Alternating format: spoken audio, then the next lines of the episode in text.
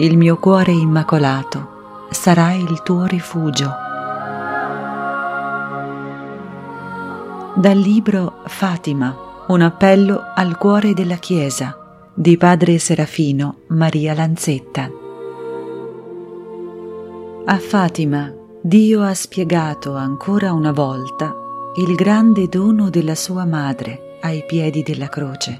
Il figlio di Dio ci offre ancora una volta quel cuore come rifugio. Siamo noi a dover entrare in Maria, come ai piedi della croce, proprio come fece Giovanni, il discepolo l'accolse con sé. Ciò non significa che l'accolse in casa sua, così è tradotto in italiano, ma nell'originale accogliere con sé assume l'accezione di accogliere tra le cose più care, prendere Maria nella propria vita. Quindi si tratta di un'accoglienza spirituale che equivale a dire che si accetti a Dio quando si entra in Maria, quando la Madonna ci prende tra le sue cose più care, come figli, come proprietà sua, e allora si diventa figli del cuore immacolato di Maria. Fatima conferma questo grande dono che Dio ci ha fatto, donandoci sua madre. Il cuore immacolato di Maria è una sintesi di tutto il mistero di Maria Santissima. La Madonna disse a Lucia, il mio cuore immacolato sarà il tuo rifugio. In un secolo così terribile come il ventesimo, Dio stesso ha concesso agli uomini il rifugio proporzionato ai mali e alle sciagure di quel momento. In un tempo di così grande crisi nella fede e di grande rivoluzione storica, di ideologie che hanno minacciato e provocato guerra e distruzione, Dio ha offerto come rifugio il cuore immacolato di Maria.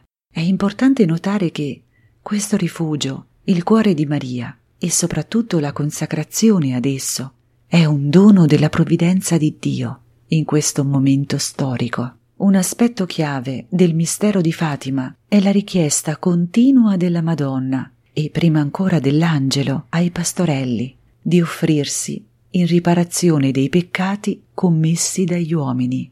Più volte la Madonna ha parlato ai pastorelli di offerte e sacrifici.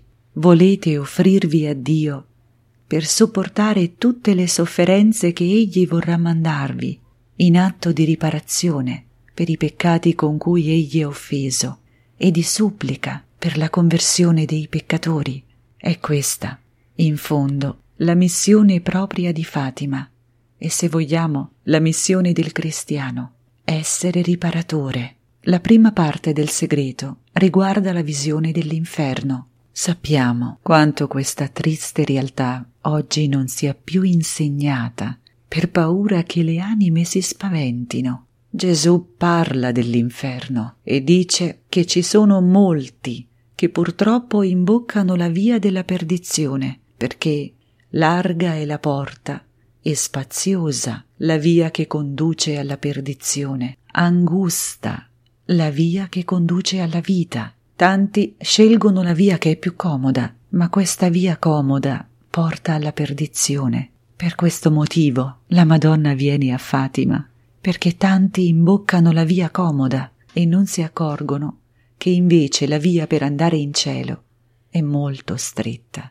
Bisogna convertirsi, bisogna rinunciare al peccato per andare in cielo. La Madonna è apparsa a Fatima, in questa terra benedetta, perché i nostri cuori, appesantiti dalle fatiche e dalle distrazioni quotidiane, fossero ridestati dal richiamo materno, il richiamo della Beata Vergine Maria, la quale ha presentato una profezia, ossia una parola che viene da Dio e che si iscrive nell'unica parola di Dio, nell'unica parola di verità. Fatima è appunto una profezia, un messaggio celeste di salvezza che ci sprona a credere nell'unico messaggio di salvezza, il Vangelo, fuori del Vangelo non c'è altra verità. Quando la Madonna chiese ai pastorelli volete offrirvi in sacrificio, a cosa i pastorelli poterono far riferimento per capire la realtà del sacrificio? Da dove attingeranno la forza per viverlo? Dalla Santa Messa, dall'Eucaristia.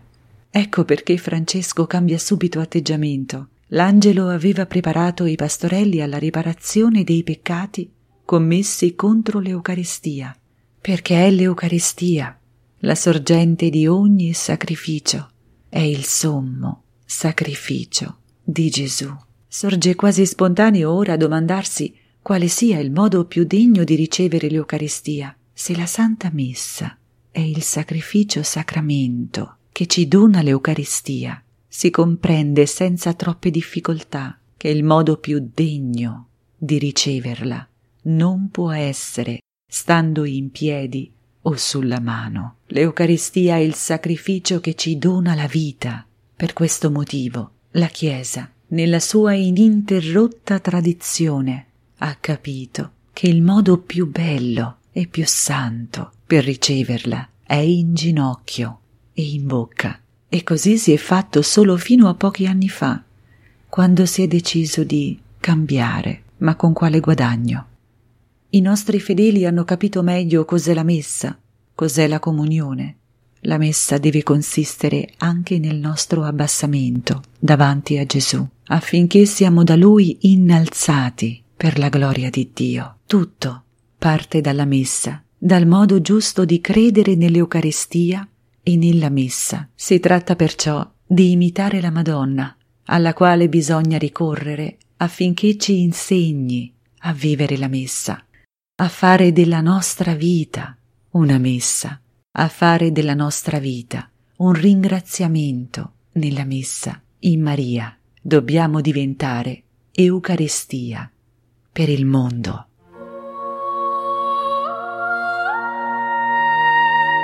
Fatima, un appello al cuore della Chiesa di padre Serafino Maria Lanzetta.